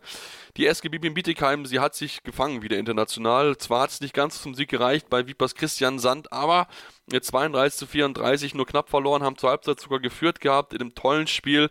Das macht doch wieder Hoffnung, Patrick, dass es vielleicht wirklich noch schaffen können, in die nächste Runde einzuziehen. Schon irgendwo. Also natürlich, du hast natürlich ähm, unterm Strich wieder ganz rational jetzt nichts auf der Habenseite. Äh, erstmal rein, wie gesagt, rational. Auf der anderen Seite, ich denke schon, dass es eine Partie war, die gezeigt hat, dass du eben mithalten kannst. Du darfst halt nicht vergessen, natürlich, ne, es war auch der Titelverteidiger, äh, die Titelverteidigerinnen. Ähm, klar, sieht es erstmal ein bisschen blöd aus, so, dass du halt jetzt das sechste Spiel im Prinzip, äh, oder jetzt sechsmal schon keinen kein Sieg holen konntest äh, in der Champions League. Ähm, Es war das Spiel der Woche, ganz klar, so, wo auch vielleicht die wenigsten überhaupt gedacht hätten, dass du da mit so einer Leistung, sage ich mal, ähm, mit auf der Platte stehst, gegen den eben angesprochenen schon Titelverteidiger. Das macht Hoffnung, sicherlich. Also ich, ich bin schon davon überzeugt, dass es noch in eine gute Richtung gehen kann, mh, weil eben auch die, die Bundesliga dahingehend wieder relativ gut läuft und, und relativ im, im normalen Modus läuft, wie man das eben auf Bietigheimer Seite auch gewohnt ist und sich auch vorstellt. Heißt, da bin ich mir sehr sicher, dass man das jetzt nicht natürlich so nebenbei mitlaufen lässt, das Ganze, aber ich glaube schon, dass man da auch vielleicht intern sagen kann, wir legen wieder ein bisschen mehr Fokus auch eben auf die Champions League, weil wir davon ausgehen, im Normalfall, wenn wir halt normale Leistung abrufen, dann reicht das in der Bundesliga. Das heißt, du musst da vielleicht nicht, und das ist gar nicht böse dem Rest der Liga gegenüber gemeint, aber du musst vielleicht eben nicht die letzten äh, Kraftprozente da rausprügeln eben im normalen Ligabetrieb, sondern kannst dich vielleicht eben auf diese Champions League konzentrieren und jetzt eben den Schwung auch mitnehmen aus dieser Partie mit minus zwei nur verloren, ähm, wobei man ja sogar geführt hat zur Halbzeit, ne? Genau, also das war, wie gesagt, es war, es war Hoffnung, klar, natürlich ein bisschen bitter, dass du es dann am Ende keine Punkte sammelst, weil du wirklich gut gespielt hast, aber ich meine, zumindest ist es, ist es ein Hoffen, dass man es jetzt halt schaffen kann, weil wenn wir uns natürlich die anderen Ergebnisse angucken in ihrer Gruppe, ähm, müssen wir halt sehen, dass F T C gewonnen hat, schon mal gegen Krim Ljubljana, was sehr, sehr gut eigentlich ist, klar, natürlich ist dadurch äh, F T C ein bisschen an dir vorbeigezogen, aber zumindest bleibt Krim Ljubljana damit ein bisschen weiter unter dir, dann hast du zwei Punkte weiterhin Vorsprung auf diesen, diesen siebten Platz. Ähm, Brest-Britannia hat zwar auch gewonnen gegen Banik Most, aber ähm, ja, man muss jetzt gucken, dass man jetzt, wie gesagt, in diesen letzten zwei, drei Spielen, die man jetzt noch hat, oder in den drei Spielen, die man jetzt noch hat, äh, punkten zu punkten. Jetzt gegen Bukarest natürlich, jetzt am Wochenende wird es nicht, nicht einfacher, natürlich gegen äh, den zweiten oder den Gruppenersten in der, in der, in ihrer Gruppe wird es ähm, ja, eine Herausforderung. Ähm, und auch die anderen Gegner, F T C gegen Brest, die werden sich ein bisschen vielleicht selbst die Punkte wegnehmen, also da muss man jetzt auf jeden Fall aufpassen, aber natürlich kann Krim Ljubljana mit einem Sieg zumindest punktlich gleichziehen, also das wird jetzt nochmal ein ganz, ganz heißer Tanz in der Champions League für die, äh, für die Bietigheimerin werden. Das da zählt jetzt wirklich jedes Tor, jeder Sieg, jedes Pünktchen, den man sich mitnehmen kann. Und da wäre natürlich gerade jetzt daheim gegen Bukarest so ein Punkt ganz, ganz wichtig, um ja dann mit, wirklich auch mit Selbstvertrauen in die letzten zwei Spiele dann reinzugehen. Denn das sind wirklich dann noch Mannschaften, die du, die du schlagen musst, wenn du drinnen bleiben willst. Mit F C C auswärts und dann daheim nochmal gegen Banik Most. Also sind wir sehr, sehr gespannt, was sie dort leisten können. Mal jetzt kurze Pause, kommen gleich zurück, wollen noch ein bisschen weiter über den Frauenhandball reden, deswegen bleibt dran hier bei Anwurf, eurem Handball-Talk auf mein sport podcast punkt de. Vernimmt sich, was man will, dann viele Gerüchte entstanden. Fast nichts davon stimmt. Tatort Sport. Wenn Sporthelden zu Tätern oder Opfern werden, ermittelt Malte Asmus auf mein sport podcast punkt de. Folge dem True Crime Podcast, denn manchmal ist Sport tatsächlich Mord. Nicht nur für Sportfans. Ja, und jetzt sind wir zurück und wollen uns mit den restlichen Partien im Frauenhandball beschäftigen, European League und der Bundesliga, und den Blick werfen auf die, ja, ungarischen Festtage in der European League, so kann man es ja fast bezeichnen, wobei ganz viele feiern konnte Dortmund nicht in Ungarn. Bei Sea of Rock haben sie verloren mit vierundzwanzig zu siebenundzwanzig in einer Partie, wo ja nicht alles nach Plan gelaufen ist und man dann in so einem knappen Spiel dann am Ende dann noch dort knapp verliert. Ja, mit minus drei, sehr schade. Also ich muss gerade ein bisschen grinsen, als du gesagt hast, Partystürme und Festtage. Ja, ich meine, würde sich ja eigentlich äh, Sea of Rock anbieten. anbieten. Das ist natürlich, äh, wenn du mal da bist, noch auswärts äh, zwei Punkte mitnimmst, dann hättest du auch einen Grund zu feiern, selbst im Winter. Äh, nee, ist richtig, äh, lief nicht so nach Plan.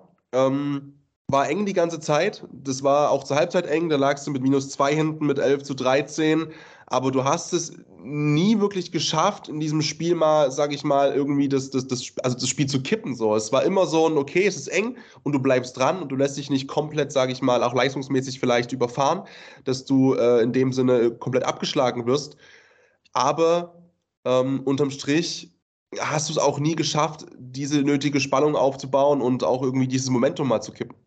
Ja, definitiv. Ich meine, auch die Wurf, du hast eine Attack, also Attack Efficiency von achtundvierzig Prozent, Wurfquote von neunundfünfzig. Das sind halt damit es natürlich auch nicht so ganz einfach wird. Wenn du nur vierundzwanzig Tore wirfst, auswärts, in äh, egal in welcher Halle, wird es immer schwierig zu gewinnen. Und da brauchst du eine überragende Torleistung, die natürlich nicht dann da gewesen ist. Ich meine, ja, Atenholte war schon besser als ihr gegenüber Marina Rajic, aber es waren halt dann nicht genug, um halt dafür zu sorgen, dass halt ihr Team halt gewinnt. Und das ist auch gar kein Vorwurf, aber äh, ihre Vollleute hätten es einfach besser machen müssen. Mit vierundzwanzig Toren, dann ist es halt immer schwierig, überall zu gewinnen. Und ähm, ja, am Ende, wie gesagt, gibt es dann leider die Niederlage. Besser gemacht hat es da der Thüringer H C, auch in Ungarn, ähm, bisschen weiter weg in Watsch, ähm, haben sie gewonnen mit einunddreißig zu achtundzwanzig, vierten zur Halbzeit bereit mit einundzwanzig zu dreizehn. Also ein überragender Auftritt von Thüringen, mit hier vierunddreißig Tore zu werfen in Ungarn. Das war souverän und die wären gerne in Schierfurt gewesen danach, glaube ich. Ja.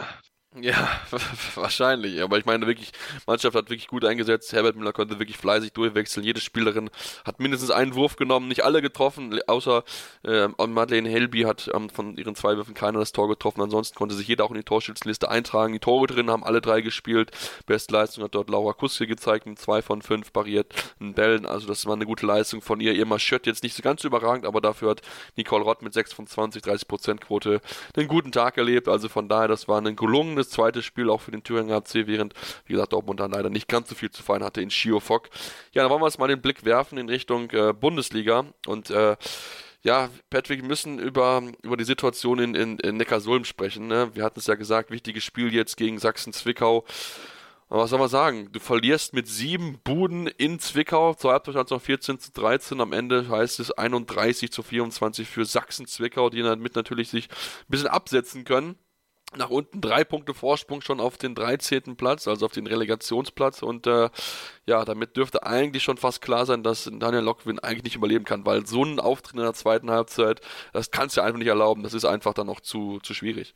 Das Problem ist, äh, also ja, ich bin komplett bei dir, natürlich. Das war, boah, nee, also die Gründe liegen halt so vielschichtig darum in Neckarsulm. Und das Ding ist halt, du bekommst diese Saison, also du, du ich glaube, du musst dich davon verabschieden, dass du die irgendwie mit einer weißen Weste beendet bekommst. Du kannst selbst die Klasse halten, sage ich mal, mit einer, mit einer, selbst wenn du die Klasse hältst, ähm, können das, können das immer noch Mannschaften mit, mit trotzdem einer weißen Weste, wo ordentlich gearbeitet wird, wo der Klassenerhalt ein super Erfolg ist, wo vielleicht das ganze Umfeld auch trotzdem ruhig ist und ruhig bleibt und weiß, sage ich mal, wie der Verein kämpft und arbeitet, das wird ja funktionieren. Aber dort, du kommst aus dieser Saison nicht mehr sauber raus. Das Problem ist ja schon einfach, dass du eine Trainerin hast, äh, die einen absoluten Freifahrtschein hat. So, die ja, die ja, die ja machen durfte, was sie wollte, wo ja auch, sage ich mal, die, die Chefetage oben drüber ganz klar gesagt hat, ey, bevor ich hier meine zwei sportlichen Entscheider rausschmeiße, wechsle ich lieber das komplette Team aus. Rückblickend, was für eine Besch- Aussage, weil du natürlich diesen kompletten Freifahrtschein gibst in der Phase, ja, das war ja ungefähr vor, vor das war ja schon, wo die Saison auch lief und dann nochmal im Dezember bekräftigt worden, wo du ganz klar dir auch selbst als Geschäftsleitung die Möglichkeit nimmst, überhaupt irgendwie handlungsfähig zu bleiben, weil du das komplette Gesicht verlierst, egal was jetzt passiert. Entweder du verlierst es, weil du absteigst oder weil du keine Ahnung, welche Antileistung du bringst. Und auf der anderen Seite verlierst du es auch, wenn du, äh, um diesen sportlichen Bock umzustoßen, Fünfer ins Phrasenschwein, doch personelle Konsequenzen ziehst, eben auf der Entscheiderebene, das heißt ähm, vor allem eben Coaching-Stuff. So oder so, ähm, die Stimme hat geschrieben, das gewagte Projekt der Sportunion Neckarsulm liegt in Trümmern und so sehe ich es halt auch. Du kommst aus der Nummer leider. Das ist ja auch keine Schadenfreude, das ist einfach schade, aber du kommst aus der Nummer nicht mehr sauber raus, gar nicht mehr, egal was passiert, so egal was du machst, ich bin aber auch bei dir, theoretisch gibt es keine Möglichkeit, da irgendwie noch zu sagen, ja, äh, die sportliche äh, Entscheidungsebene bleibt halt gleich. Auf der anderen Seite wäre das ein Gesichtsverlust nochmal mehr obendrauf, also ohnehin schon wegen der sportlichen Leistung. Ja, definitiv. Und ähm, ich kann ja da, ich kann da noch in vielen, vielen Punkten einfach zustimmen. Man hat einfach, man hat einfach dieses volle Risiko gesangen und das hat auch, muss ich dann noch Rolf Härtner ankreiden lassen, der Vereinsvorsitzende vom Verein. Man hat halt als Trainerin Tanja Logvin und ihr Lebensgefährte, der äh, Gerhard Huser, ist sportlicher Leiter. Das heißt quasi, du hast ein ein Lebens, eine Lebenspartnerschaft auf den beiden wichtigsten sportlichen Positionen. So, wenn das funktioniert, mega, alles super, dann kannst du alles erreichen, was du machst, aber das Problem ist jetzt, und das ist, ein, das ist komplett implodiert, Spielerinnen haben keine Lust mehr, mit, mit, mit Tanja Logvin zusammenzuarbeiten. Es gab schon zwei Berichte von Frauenhandball Punkt com, dass die Spielerin, dass das Tischtuch zwischen Spielerin und Trainerin komplett zerstritten ist. Die, der Umgangston ist ein Thema, die, auch die, die sportliche wie Umgangsweise, Training oder dann auch in einem Spiel, wie damit umgegangen wird, sind sie überhaupt nicht zufrieden. Und das Problem ist einfach, dass du einfach durch dieser Zeit, wo du ja, eigentlich hätte es vielleicht dann okay sagen können, okay, was kann man als Interimstrainer machen, liegt gut daneben, auch da ist man schon so weit zerworfen insgesamt und hat auch äh, verantwortlich von der Mannschaft weggenommen, dass du diesen Scherbenhaufen wirklich jetzt nicht von heute auf gleich ja, wieder irgendwie wegschaffen kannst, sondern dass du einfach sagst, okay, wir flicken das jetzt zusammen und dann läuft das auf hier oder so, aber du musst jetzt halt was machen, weil ich meine, drei Punkte Rückstand hast du schon auf das rettende Ufer und es werden, je mehr Niederlagen dazukommen, desto größer kann dieser Abstand halt werden. Und deswegen, heute ist Krisensitzung in Neckarsulm. Mir kann eigentlich, es kann, es kann eigentlich nur heißen, dass beide leider gehen müssen, so leid es mir für die beiden tut, aber ähm, ich sehe keine Zukunft mit den zwei, weil einfach die Spielerinnen haben keine Lust mehr auf die ähm, und der Vorstandsvorsitzende, auch, es heißt wohl, dass er wohl sehr gerne sich in einen Trainer verliebt, aber bei aller Verliebtheit äh, kannst du halt deinen Verein nicht in die zweite Liga führen, weil dann bist du auch als Vorstandsvereinsvorsitzender nicht mehr zu halten. Nee, das ist das Nächste. Also wie gesagt, das habe ich ja gemeint mit diesem, mit diesem äh, Gesichtsverlust nochmal, was ich keinem natürlich wünsche, darum geht es auch gar nicht. Und ich bin auch ein großer Freund von, ach komm, Risiko, wir machen das, wir riskieren das, ja, riskieren wir was, okay, cool, ey, ich bin, bin ich voll dafür. Äh, Zumal sich das ja auch Tanja Logvin verdient hat mit ihrer guten ja, Leistung, dürfen wir nicht d- vergessen. D- genau, das ist ja nicht so, dass du da irgendeine ne, ne, ne, ne, äh, Kreisliga-Trainerin gestellt hast, um Gottes Willen, das ist ja wirklich, das, das, das sei ja von Anfang an, wenn man sich die Idee angehört hat äh, vor der Saison oder beziehungsweise seit, seit letztem Jahr, ähm, äh, im Frühjahr ähm, oder zwischen Frühjahr und Sommer, whatever, ähm, war das ja alles so, ah ja, doch, das macht voll Sinn und das klingt voll, voll cool und das klingt auch so, das, das, das, du bekommst ja auch, ne, du hast ja auch zum Beispiel Nationalspielerinnen überzeugt bekommen von dieser Idee, du hast wirkliche Top-Spielerinnen geholt aus ganz Europa nach Neckarsulm, also das, das hat ja auch ein bisschen Strahlkraft gehabt. Und ein bisschen Wirkung nach außen. Guckt mal hier, wir haben da einen ganz klaren Plan und wir haben eben vielleicht auch die Grundidee von einer hervorragenden Chemie zwischen Trainerin und sportlichem Leiter, weil eben das ein, ein, ein, ein Ehepaar ist. Und das kann ja auch vielleicht mal in eine komplett positive Richtung umkippen, soll es ja geben.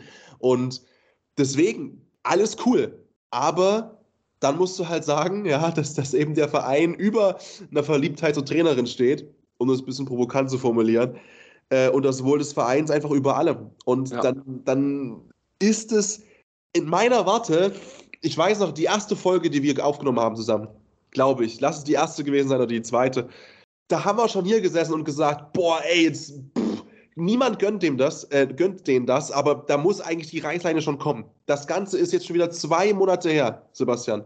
Ja. Das ist, also es ist eigentlich zu spät. Ja, eigentlich ist es zu spät, aber du musst es halt trotzdem tun. Ich meine, es sind jetzt noch vierzehn Spiele zu absolvieren. Für sie gesagt sogar noch fünfzehn, weil sie noch ein Nachholspiel haben. Natürlich gegen Bietigheim. Hahaha, super. Ja, ist natürlich auch, auch keine einfach. Aber das Ding ist halt, du hast jetzt, du hast jetzt eine, eine Phase, wo du halt keine Spiele halt hast. Also, ne, das nächste Spiel ist erst am fünfundzwanzigsten ersten und deswegen musst du jetzt ziehen, damit der Trainer jetzt Zeit hat, die Mannschaft einzustellen. Klar, dann kommst du zurück gegen Bietigheim. Da würdest du sowieso nichts holen, egal wer der Trainer dort ist. Da können wir, sind wir ganz ehrlich. Also da kannst du einfach nichts holen.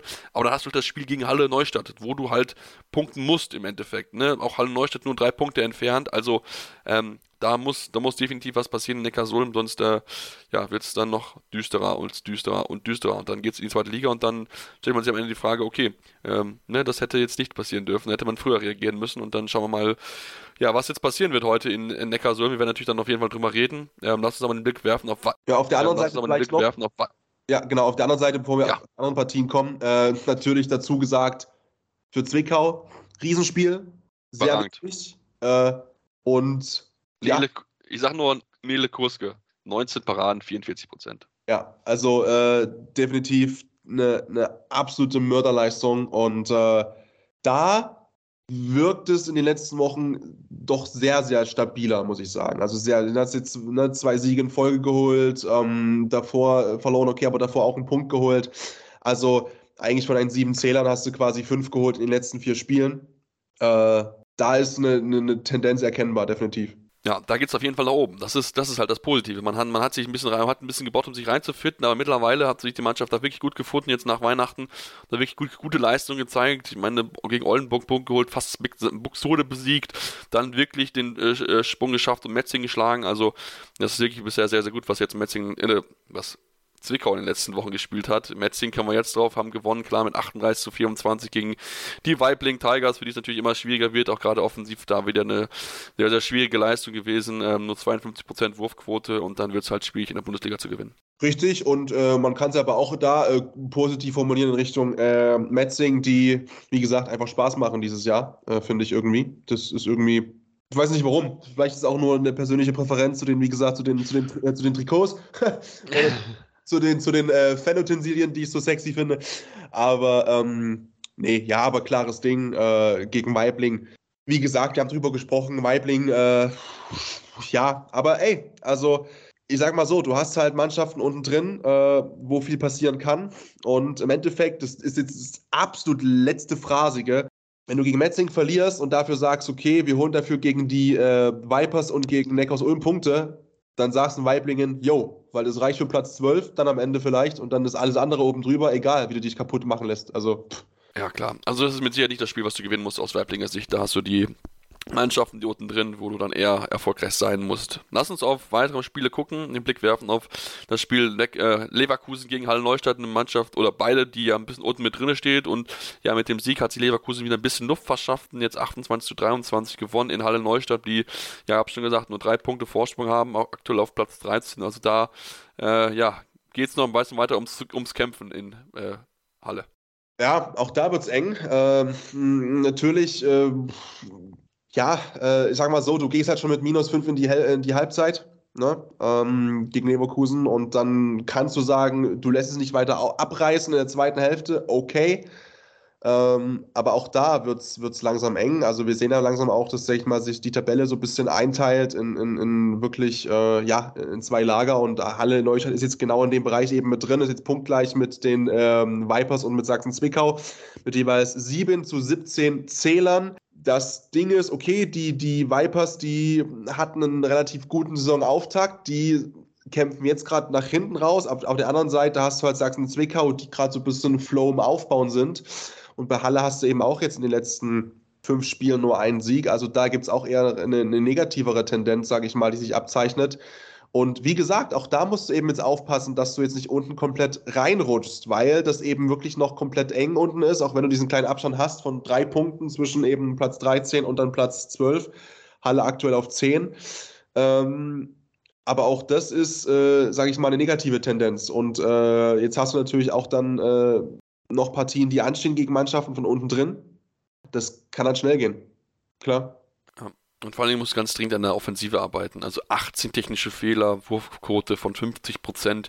Damit wird es halt schwierig, halt in der Bundesliga zu gewinnen. Also da muss, muss man einfach, einfach besser sein, muss man klarer spielen, weniger dieses Tü-Tü drumherum machen, sondern wirklich klare Aktionen suchen, konzentriert agieren, ganz, ganz wichtig. Da müsst, äh, ist, äh, sind alle dort gefragt, nicht nur natürlich die Trainer, die natürlich da für sorgen muss, dass da ein bisschen Ruhe ist mit Katrin Schneider, aber natürlich der gesamte Verein, die gesamte Mannschaft muss äh, ja einfach konzentrierter agieren, um natürlich auch so ein Spiel gegen Leverkusen, wo du auch ein bisschen auf Augenhöhe agieren kannst, dann auch einfach gewinnst, und ähm, ja, so wird es halt schwierig, wenn du dann halt gegen direkte Konkurrenten dann so viele Fehler dir erlaubst. Lass uns ähm, dann ja auf äh, die Vipers schon, du hast angesprochen, ein bisschen zu sprechen kommen. Ähm, klar verloren gegen Oldenburg, wobei ich aber für mich die größte Story der Partie ist, dass Oldenburg nach den Problemen zuletzt jetzt so zurückkommt, klar gewinnt, vierzig zu siebenundzwanzig, also das ist doch das Oldenburg, was wir von Anfang der Saison wieder gekannt haben. Das war wirklich offensiv von vorne bis hinten überragend gespielt. Überragend gespielt und eben, also vor allem, ich möchte zwei Namen herausstellen, mit Merle Carstensen und mit äh, Toni Luisa Reinemann. Äh, bei Carstensen dreizehn von vierzehn, das sind dreiundneunzig Prozent, äh, dreizehn von vierzehn, das ist komplett Banane. Äh, klar, okay, äh, sechs, sieben Meter, das war auch die eine Parade tatsächlich, äh, also ihre freien Würfe hat sie alle getroffen, sieben von sieben, äh, Toni Reinermann elf von dreizehn, das war wirklich überragend gespielt, vor allem über die rechte Seite, äh, Und dann ist es vielleicht auch dankbar in so einem Moment, ne, dass du aus Oldenburger Sicht ähm, dich wieder fangen musst und das schaffst, in einem Spiel zu tun gegen einen Gegner, der angeschlagen ist, der eher eine ganz klare Abwärtstendenz hat. Und das, glaube ich, kann so ein Spiel sein mit vierzig Toren, wo du dir sehr viel zurückholen kannst von dem, was dich eigentlich mal ausgezeichnet hat.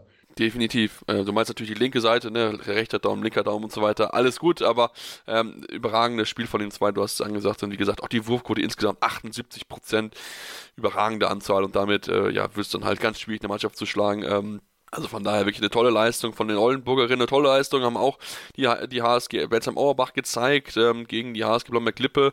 War ein enges Spiel, dreizehn zu dreizehn zur Halbzeit. Am Ende gewinnt Blomberg knapp dann noch mit, vier, äh, mit siebenundzwanzig zu vierundzwanzig in einem ganz, ganz wichtigen Spiel. Und ja, die Flames äh, sind natürlich also auch nicht so äh, nicht unten, nicht viel weiter unten von weg mit neun Punkten ähm, und da auch offensiv achtzehn technische Fehler.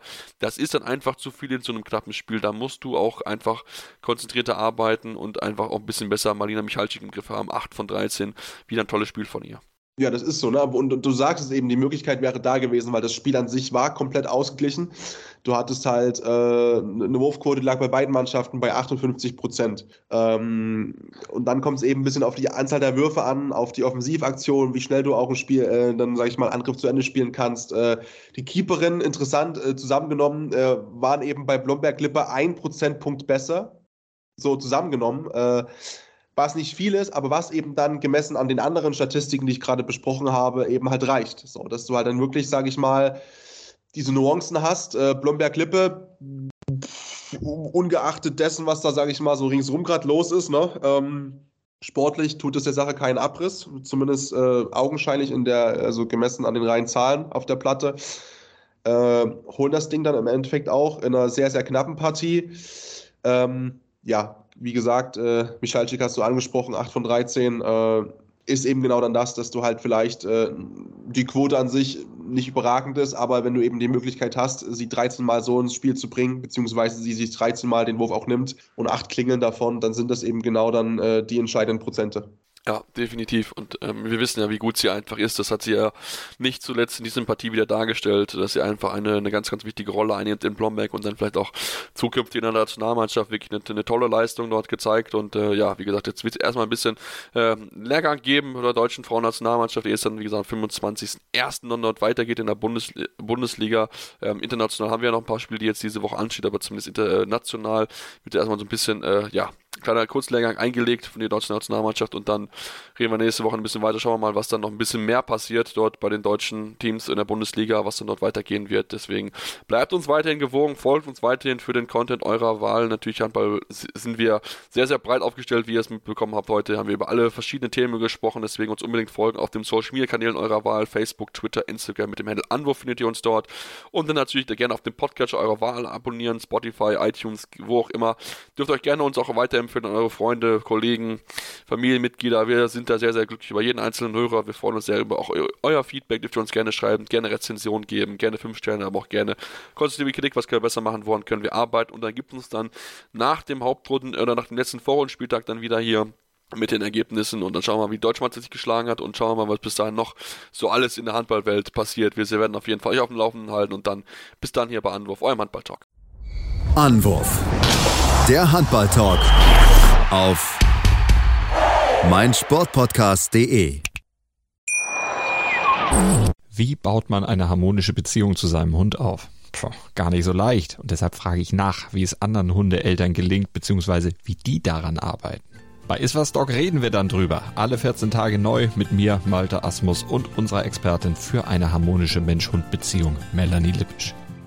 Iswas Dog mit Malte Asmus. Überall, wo es Podcasts gibt.